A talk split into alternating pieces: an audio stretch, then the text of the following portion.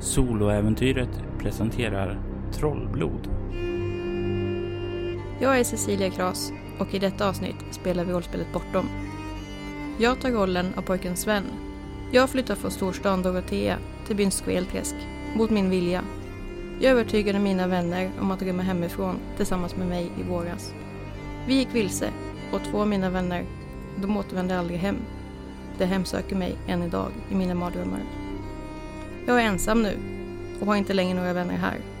Om man inte räknar in Karl-Bertil Grimberg. Det gör inte jag. Även om far och mor sagt åt mig att leka snällt med honom. De vill inte att jag ställer till mer problem för dem. Och jag vill inte göra dem besvikna igen. Så därför ler jag mot omvärlden. Men inombords känner jag mig ensam och övergiven. Välkomna till Kråkpojken. Det är morgon på det lilla torpet ute i Skvelträsk. Det är en dimmig höstmorgon då den unga pojken Sven vaknar i sin säng. Det är senare än vanligt. Uppenbarligen har hans familj låtit honom få sovmorgon för han kan känna utifrån köket att frukosten verkar vara klar. Jag kan höra sin far Stigbjörn sörpla på kaffet. Hans mor Sofia gnola på någon visa. Ljuset har börjat stiga upp. Kan se där ute att första solstrålarna har börjat leta sig in. Men det är troligtvis fortfarande någon timme innan det är dags att vandra den där halvmilen till skolan borta i Sansen. Vad är Svens morgonrutiner? Jag ligger kvar ett tag i sängen och lyssnar på mamma som stökar i köket. Jag lyssnar på far som går runt på vedbacken. Förmodligen har han huggit ved som han tar in till mor i köket. Det är varmt och skönt i sängen så just nu ligger jag kvar och lyssnar på ljudet från min familj när de gör sina morgonsysslor. Efter att ha legat där mysandes i sängen ett tag höra din mors röst. Sven? Sven, är du vaken? Ja, mor. Frukosten är klar. Ser du till att kliva upp ur sängen, klä på dig och göra dig redo? Ja, mor. Jag kliver upp och svingar benen över sängkanten och sätter dem mot de kalla golvtiljorna. Medan jag klär på mig lyssnar jag på, på mor och tänker på, på promenaden bort till skolan. Hur det ska bli idag. Om det kommer vara en lugn promenad eller om det kanske kommer bli att jag får springa. Det är den här lilla lätta tanken som gnager dig i nacken när du tar på dig dina kläder och gör dig redo för dagen. När du kommer ut i köket så kan du se hur din morgon skiner upp. Eh, ja, jag har mackor och sådant. Står framme där. Jag ska gå ut och kolla till vad far pysslar med just nu. Och hon kliver ut. Lämnar dig ensam sedan ni flyttade till Skvelträsk så är det ofta som du hamnar där ensam i köket. Det verkar hela tiden finnas några ärenden för din mor att göra. Inte som förr när ni bodde i Dorotea. Hur ni båda då dröjde er kvar ofta i köket, skrattade, sjöng tillsammans. Du står där nu ensam. Jag går fram till köksbordet och tar mackorna. Jag har inte ro i kroppen att sitta här själv och äta dem. Och kanske om jag ger dem till Gimbergs pojk så kanske han är snällare mot mig idag. Så jag stoppar ner ostmackorna i fickan. Det blir smörigt och geggigt. Men det blir bra ändå. Jag hittar en sockerbit på bänken och tar en liten kaffeslurk på fat genom sockret. Det brukar alltid far göra. Han brukar säga kaffe på bit är det bästa kaffet. Jag vet inte jag. Och sen går jag ut. Följer efter mor. Och du kan se när du liksom kommer ut på bron där. Det är dimma ute. Det ligger tätt över trakten. Ni bor ju precis vid vägskälet som leder ut till Grimbergs och till familjen Mård. Mård bor inne i skogen då, men Grimbergs, de bor ute på udden borta i träsket. Eh, och det är därifrån som dimman har svept in kan se att det lyser borta hos Grimbergs. Men det var inte där du fäste din uppmärksamhet utan det var på din mor. Och du kan se hur hon har klivit ut mot far som står där och plockar upp mer av den ved som han har huggit upp. Och hon verkar komma ut med kaffe till honom och du är en bit bakom där så hon har redan hunnit fram och hon står där och dricker. Jag vill att du slår ett kropp obemärkt lätt slag för att höra vad de småpratar om. Då, då blir det nio. Du följer efter din mor och du tycker dig höra någonting om barn. Men de tystnar så fort när de lägger märke till dig och din far kollar mot dig och ler. Sven, är uppe så tidigt? Mätt och belåten hoppas jag. Jag tittar mellan min far och min mor och, och nickar. Sätter på mig mössan och, och springer bort längs gårdsplanen. Jag har inte hjärta att se min far i ögonen. Jag ser fortfarande hur han skäms över mig. Över vad jag har gjort. Och det blir inte så att de skriker efter dig, utan de låter dig springa. Kanske för att de vet om de inte kan nå dig nu. Eller så kanske det är för att de verkligen inte kan förlåta dig för vad du gjorde när ni bodde där borta i Dorotea. Där livet var riktigt bra. Var är det du rusar? Du sa över gårdsplanen, men är det bort mot skolan längs vägen där eller är det bara bort därifrån? Jag tänker lite att om jag skyndar mig upp längs vägen så kanske jag hinner se fröken Mård när hon börjar sina morgonsysslor innan jag måste skynda vidare till skolan. Så jag springer mot Mårds gård in i skogen. Du tar och springer där och kommer in längs vägen och det är lite mörkare här. Även om det sakta börjar lysa upp när solen kommer. Du kommer fram och kan kika bort där. Du kan se hur fröken Mård Miriam, grannflickan som nu har tagit över skötseln av gården sedan hennes far inte längre är förmögen att göra det. Du kan se att hon håller på att göra vagnen i ordning. Hon troligen kommer att eh, åka iväg nu på förmiddagen. Du kan se att hon är klädd i de typiska klänningarna som hon brukar ha. Hon har håret uppsatt i en hästsvans. Eh, hon verkar ganska lågmäld, säger inte så mycket, verkar lite fundersam och mycket av det här verkar gå mekaniskt. Hon har gjort det förut sedan hon axlade ansvar över gården. Hon verkar inte ha lagt märke till dig. Jag står ett tag och trampar liksom på där vägen slutar och går ut och blir gårdsplanen. Och sen så sväljer jag hårt några gånger och tar mod till mig. Och så går jag fram till fröken Miriam. God, god dag fröken. Du kan se hur hon stannar till, kollar bort mot dig. Hej Sven, du är uppe så här tidigt. Jag tar med mössan och håller den framför mig som en liten sköld nästan. Jag, jag, jag tänkte, fröken Miriam, det ser ut som ni ska ut med vagnen. Ska, ska ni... Ska ni möjligen till Sansele? Mm, ja, det stämmer. Vill du ha skjuts till skolan? Och om det passar fröken Miriam. Det skulle vara väldigt vänligt av er. Absolut, men det är inga problem. Det kan du få. Eh, jag ska bara förbi och hämta en sak på Grimbergs gård och sedan så kan vi åka dit. Jag känner hur hjärtat droppar i bröstet på mig. Där hade jag ju kunnat få sitta på kärran bredvid fröken Miriam själv. Men nu, nu kommer ju Karl-Bertil säkert också vilja åka med kärran till skolan. Jag suckar, men jag protesterar inte. Eh, hon ler mot dig. Missar den här tanken som går igenom ditt sinne. Ja, men eh, du kanske kan hjälpa mig med hästarna. Hon sträcker sig ner i fickan i handen och tar fram några sockerbitar. Kanske kan ge dem åt hästarna. Jag skyndar mig fram och sätter mössan på huvudet, allt ivrig att hjälpa till när någon ber mig om någonting. Så jag tar sockerbitarna och går fram till de stora djuren och sträcker fram min lilla hand. Och det är någonting med djur för dig. De dömer inte. Dömer dig inte som människor brukar göra. Utan de tuggar i sig sockerbitarna glatt och fröstar och ler mot dig. Eller det är i alla fall så det känns.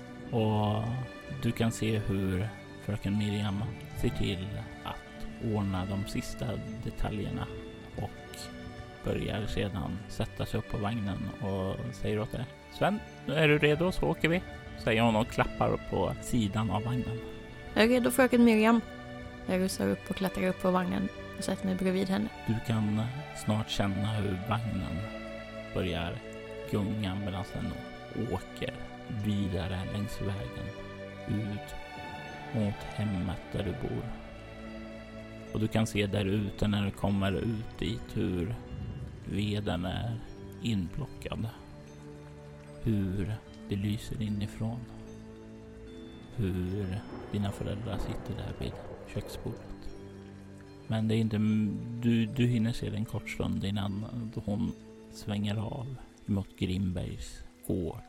När du följde efter din mor innan du rusade ut, hade du med dig ryggsäcken med skolmaterial och sådant? Ja, eh, skolböckerna är inrem över axeln. Du ser när ni åker längs den här vägen hur du snart kommer ut eh, till den sista biten av vägen ut mot Grimbergs där det går en allé av träd och träsk på båda sidorna om det. Du ser kråkor som sitter i träden, kollar ned, iakttar. Ni svänger snart ut på Grimbergs gård och du kan se hur Jens kliver ut. Jaha, eh, fröken Mård, ni är eh, äntligen här. Ja, eh, det tog lite längre tid att spänna vagnen idag.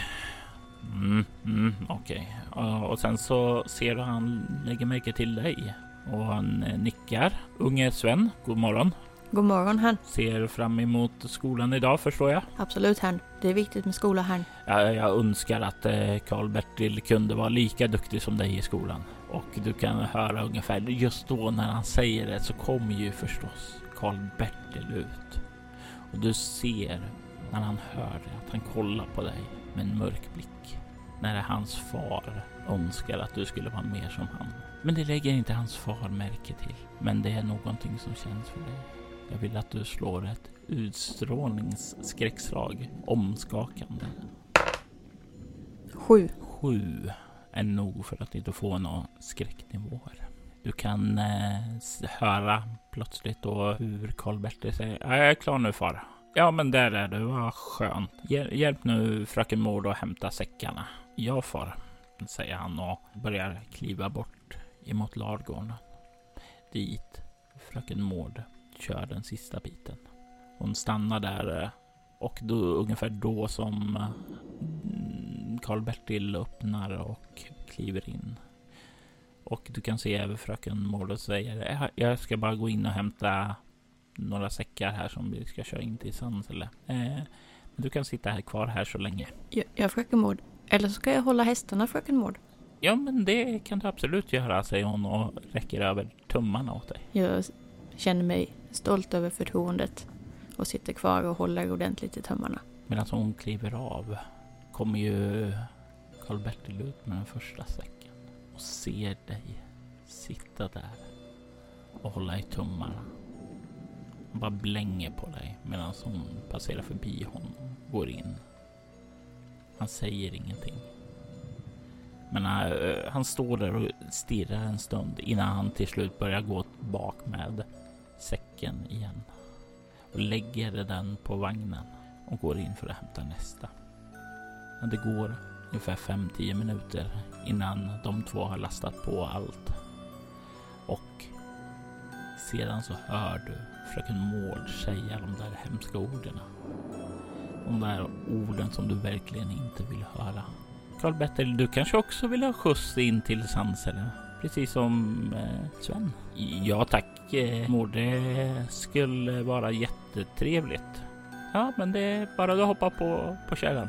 Du kan se och nästan höra, även om han inte säger någonting, hur han högljutt svär för sig själv över att han har förpassats till bakre delen av kärran istället för att sitta där uppe med henne. Men han säger inte till henne utan han nickar åt henne och börjar klättra upp. Hon kommer upp och slår sig ner bredvid dig. Så har de skött sig, säger hon och kollar på dig och sträcker ut handen efter tummarna. Ja, absolut. Det är en fin draghäst. Det är lika mycket förtjänsten för den som håller i tummarna, säger hon och ler och tar emot det och börjar rycka till i tummarna och sända signaler att det är dags att börja trava iväg. Ni åker iväg från Grimbergsstugan. Kan se upp i träden, kråkorna tyst observera.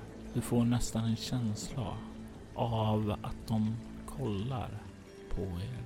Som om de letar efter någonting. Vad har du i överlevnad? Fem. Och det är nog för att känna att det här är inte ett naturligt beteende för kråkorna. Visst, de kan sitta där och vara tysta och ibland kolla. Men sättet alla nästan rör sig synkroniserat. De vrider sina huvuden. Det känns onaturligt.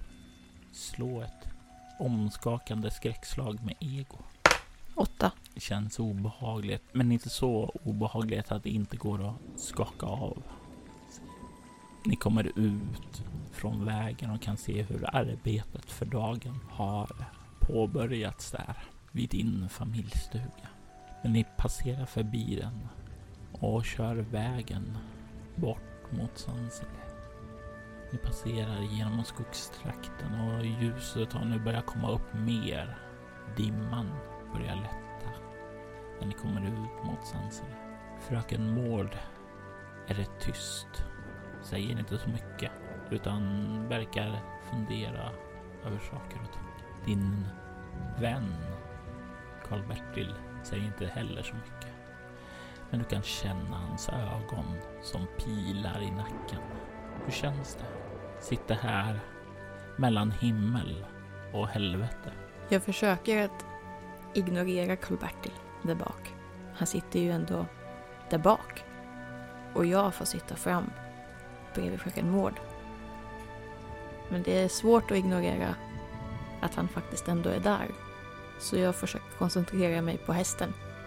På den stora varma kroppen som drar oss framåt. På musklerna som jobbar. För att annars så kanske jag skulle vända mig om och titta på Karl-Bertil. Och då skulle jag få se den där blicken igen. Den där ogillande blicken. Den som alla har, förutom fröken Mård. Färden tar sin stund, men det går ändå betydligt snabbare än om du skulle behöva gå.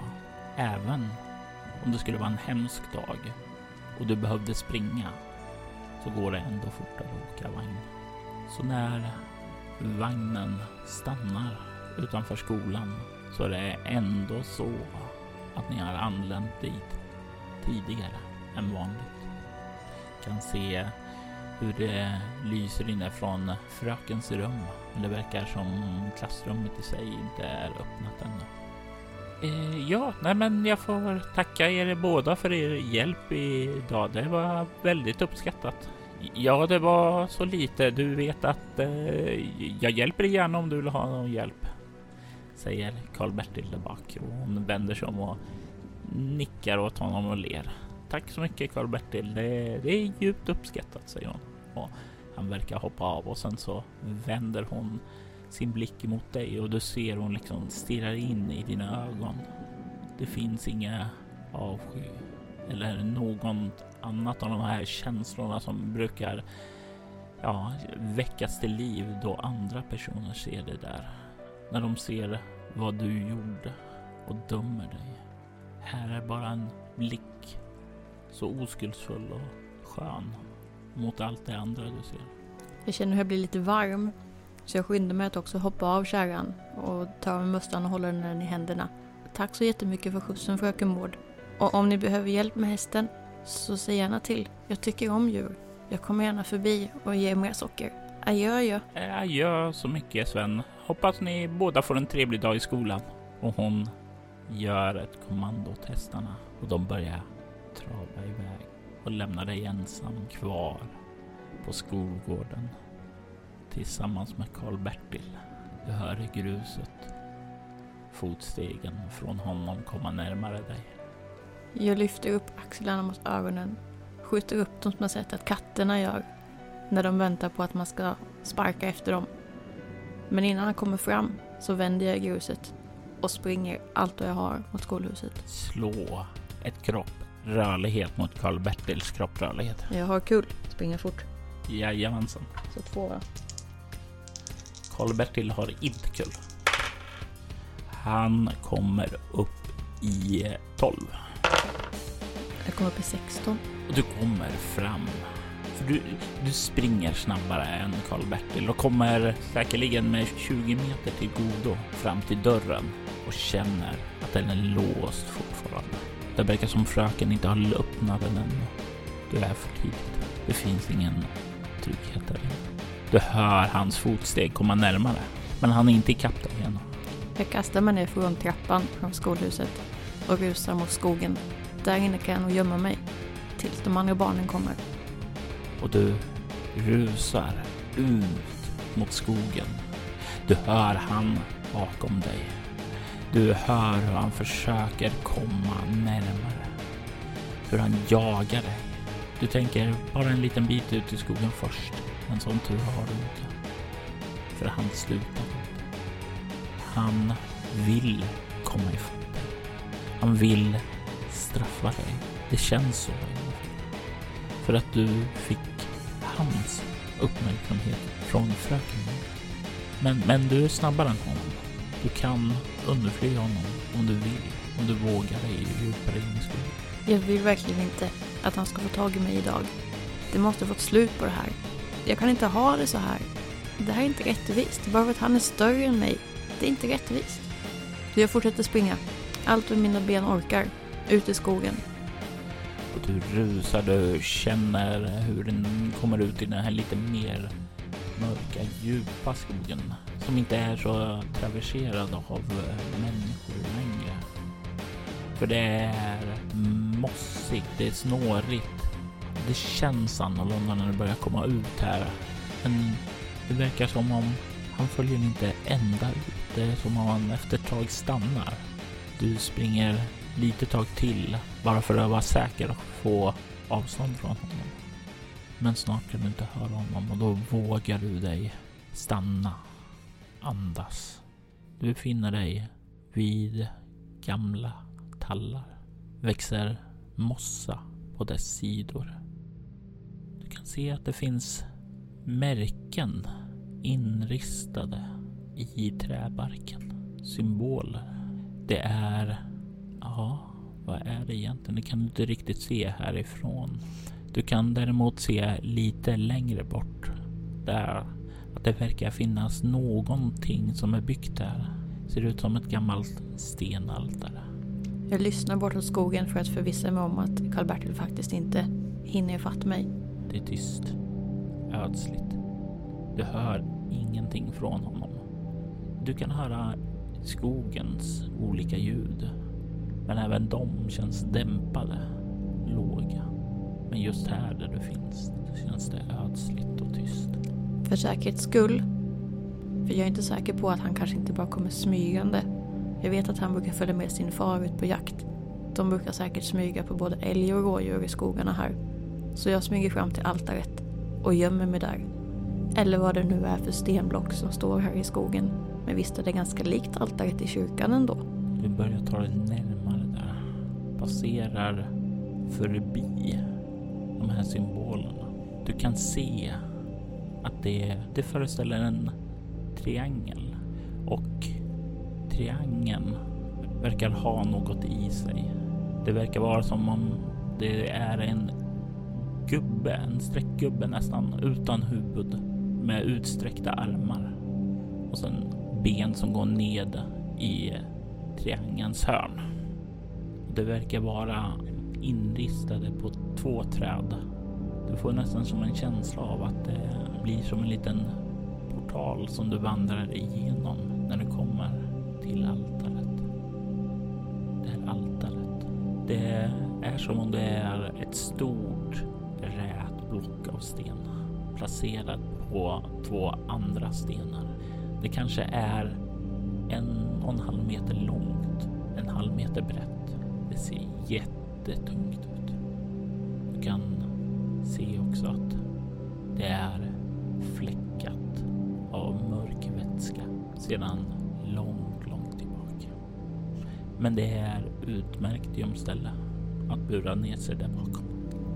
Jag följer lite med fingrarna över ytan på, på den stora stenen som ligger ovanpå och tänker att det här skulle kunna vara en sån där plats i skogen far har pratat om där de tar ur älgarna under jakten. det verkar vara ett bra arbetsyta att stå och jobba på. Så jag, jag gömmer mig bakom den, sätter mig med ryggen mot en av de stora benen och känner hur stenen känns sval genom skjortan. Och du kryper ner där. Du kan börja andas.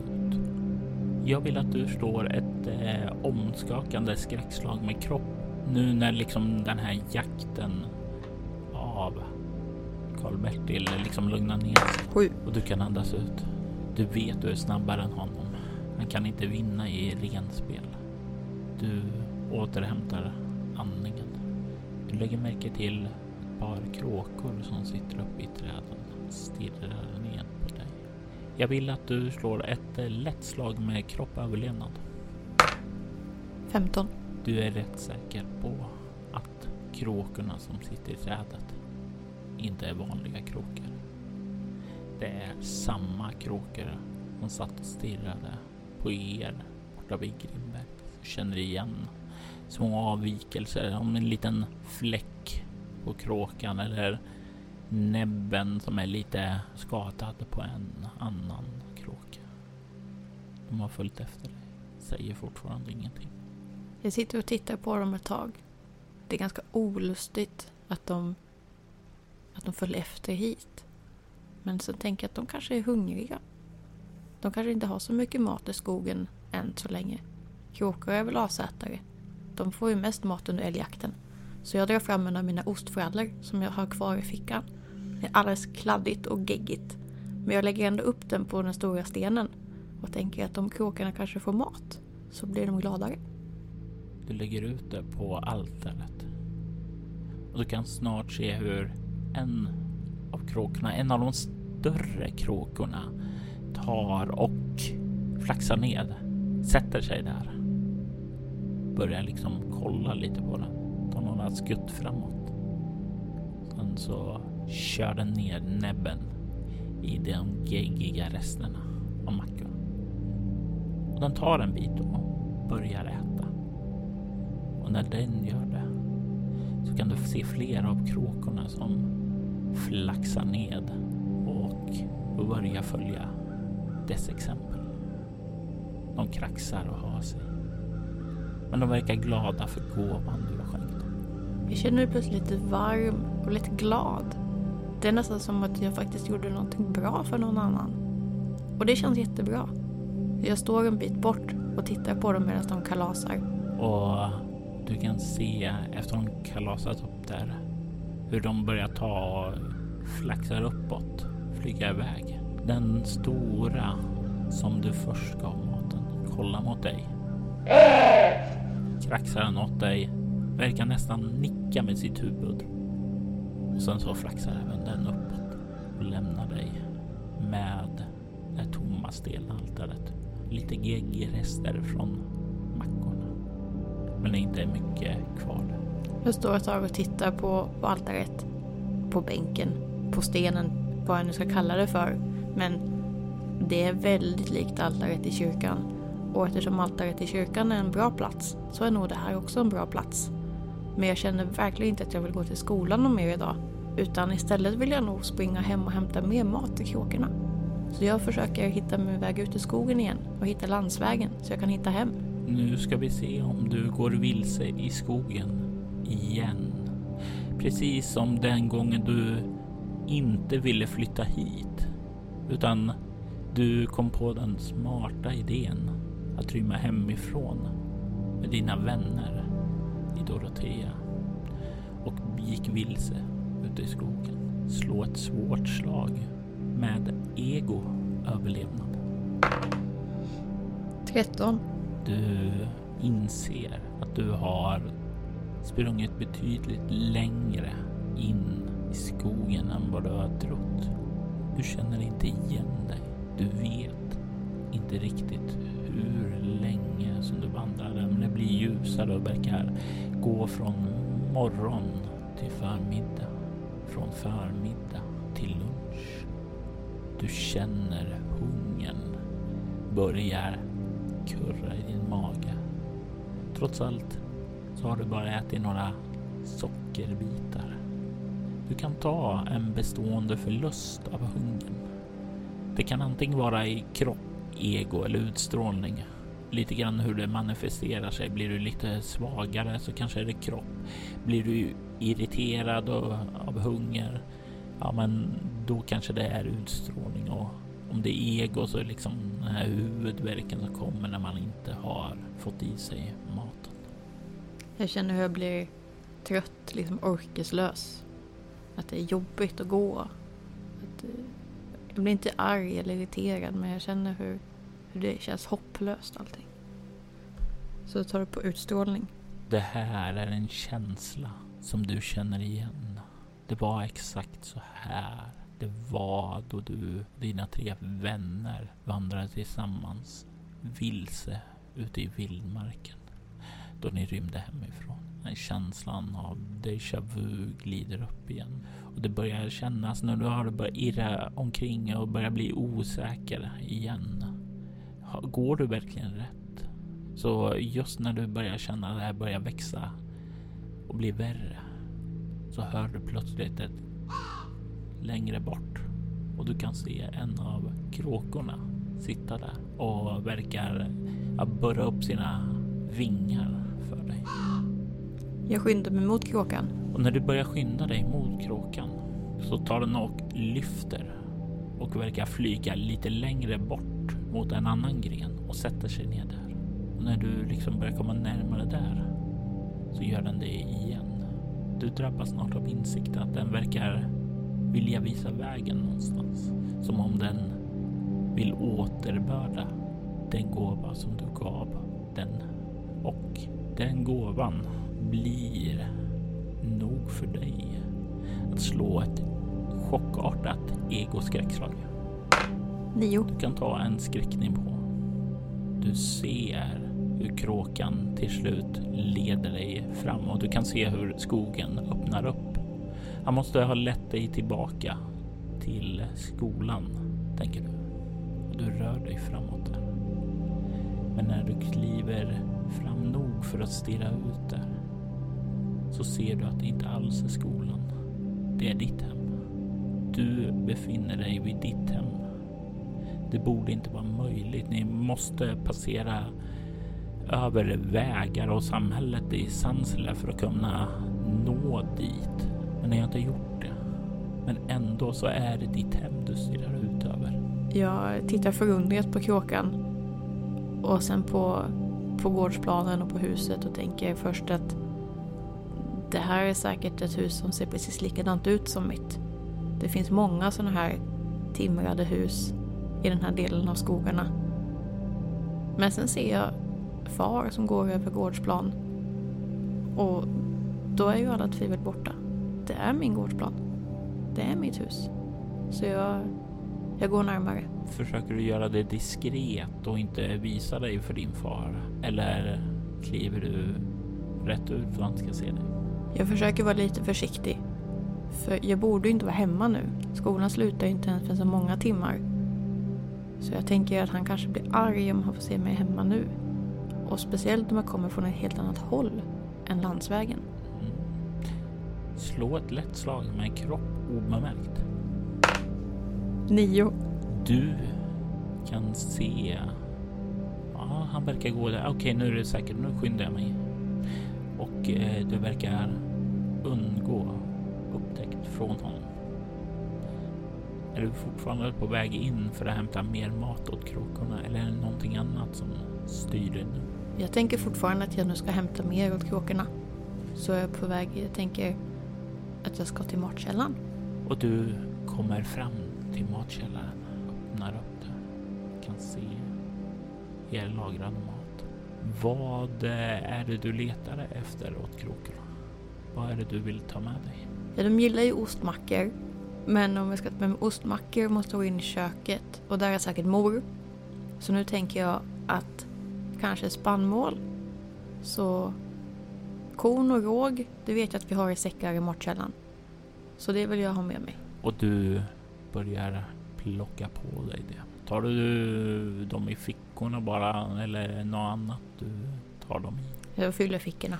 Du står och fyller fickorna där när du plötsligt då bakom dig hör mors röst. Sven, vad håller du på med? Jag stelnar till och, och vänder mig sakta om och tittar på min mor. Och du kan se den här blicken. Den är inte lika skarp och närvarande som den var då du rymde hemifrån. Och dina vänner försvann där ute i vildmarken. Men den är ju inte glad. Du kan se besvikelsen i hennes ögon. Eh, du borde vara i skolan nu. Ja, ja. Fröken var sjuk idag mor. Så vi fick gå hem. Du kan slå ett utstrålning interaktion för att ljuga. Ett lätt slag. För även om hon är lite besviken på dig så har ju inte du ljugit tidigare. Okej, okay, du har gjort saker utan att säga till, men inte ljugit för henne. Det är en gräns som inte korsats tidigare. Nio. Du ser hur hon kollar på dig. Länge. Väldigt, väldigt länge. Så länge att du får slå ett omskakande skräckslag med utstrålning. Åtta. Och det är nog för att du inte ska få några skräcknivåer. Efter ett tag så släpper hon blicken det känns som flera minuter. Men i ärlighetens stund kanske det har varit några sekunder. Ja, ja, okej. Okay. Men eh, varför stoppar du massa i fickorna? Jag tänkte mata kråkorna. Du kan ju inte mata kråkorna. Det är ju som att elda för svinen. Gör inte om det. Gå för, ut härifrån Sven. Inte igen. Jag skakar på huvudet och, och nickar om vartannat. Jag vet inte riktigt vad hon vill att jag ska göra. Men jag skyndar mig ut i matkällan och springer mot, mot skogen igen. Vad har du i obemärkt? Har du fyra eller mera? Jag har fyra. Du kan höra när du börjar rusa ut. Sven, jag vet inte vad jag ska göra med dig. Och du rusar ut emot skogen. Kommer ut där igen. Bort ifrån din familj. Var försöker du ta dig? Om det finns någon kråka i närheten så rör jag mig mot den. Du kan se en kråka i närheten som sitter där uppe på en gren och verkar nästan vänta på dig. Jag blir alldeles varm inombords. Det är första gången någon väntat på mig på jätte, jättelänge. Och jag känner att jag har fått en kompis. Så jag ler och vinkar när jag kommer springande. Och du kan se hur den böjer lite på huvudet och åt dig.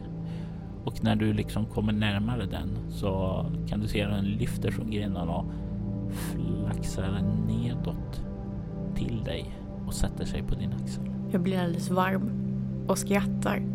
Och det är nästan så att jag rycker till för jag har inte skrattat på så länge. Så jag tar upp lite korn ur ena fickan och håller fram till fågeln. Och den pickar det där kornet i näbben och börjar tugga lite på den och sen sväljer.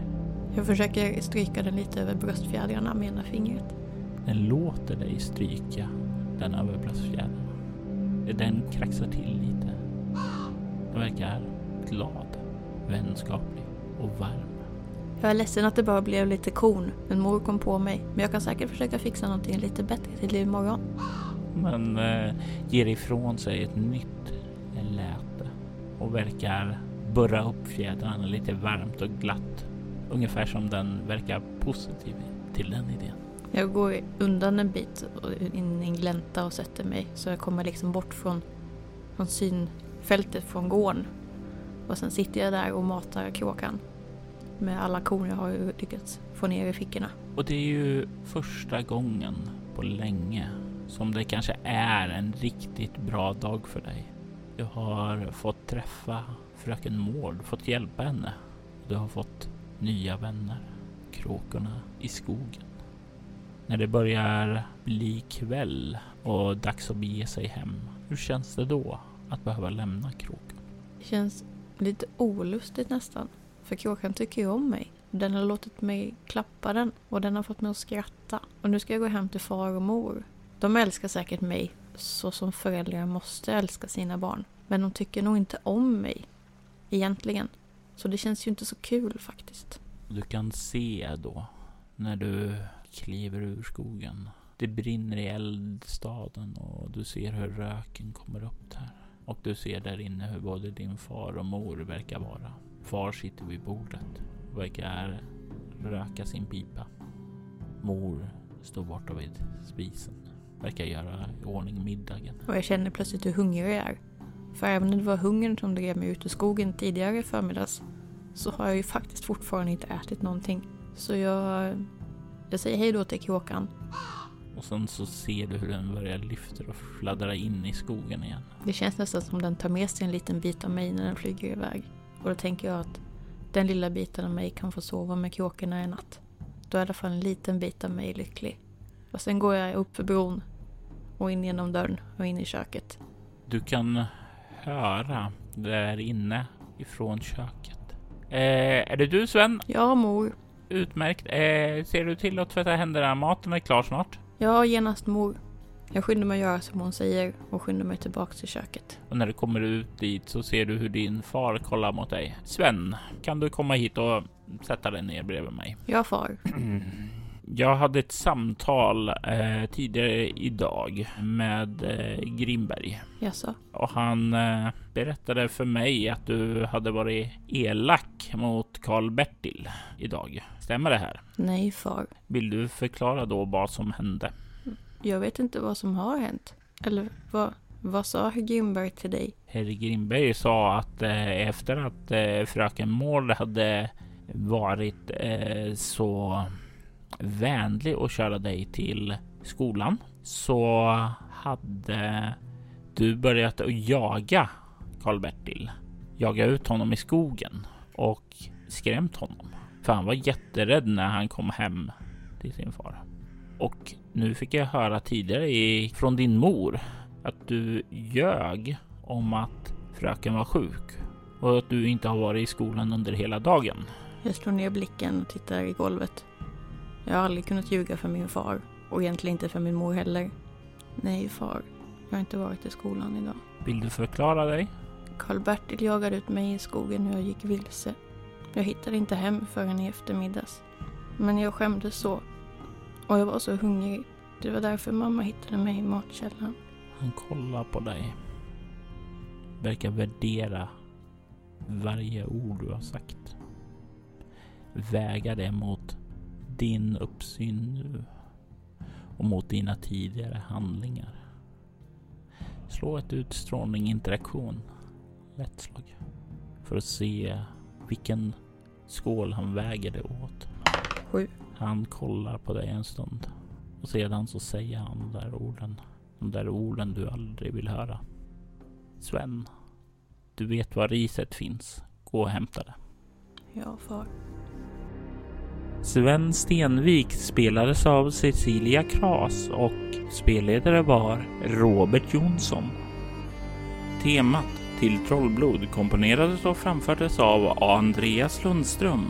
Övrig musik i detta avsnitt gjordes av Adrian von Ziegler och Godbody Disconnect. Godbody Disconnect är ett av skivbolaget Cryo Chambers många fantastiska band. All musik används med respektive artist tillåtelse och vi rekommenderar att ni spanar in deras information i länkarna som finns i avsnittets inlägg. Trollbrod produceras av Robert Jonsson till rollspelet Bortom och soloäventyret finner du på iTunes, bortom.nu och Facebook. Tack för att du har lyssnat.